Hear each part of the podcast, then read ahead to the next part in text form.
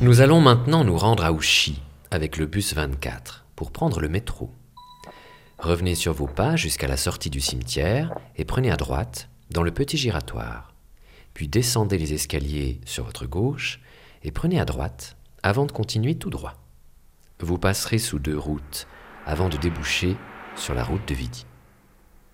Prenez sur votre droite jusqu'à l'arrêt de bus siège du CIO pour prendre le bus numéro 24 en direction de la Tour Aldimont.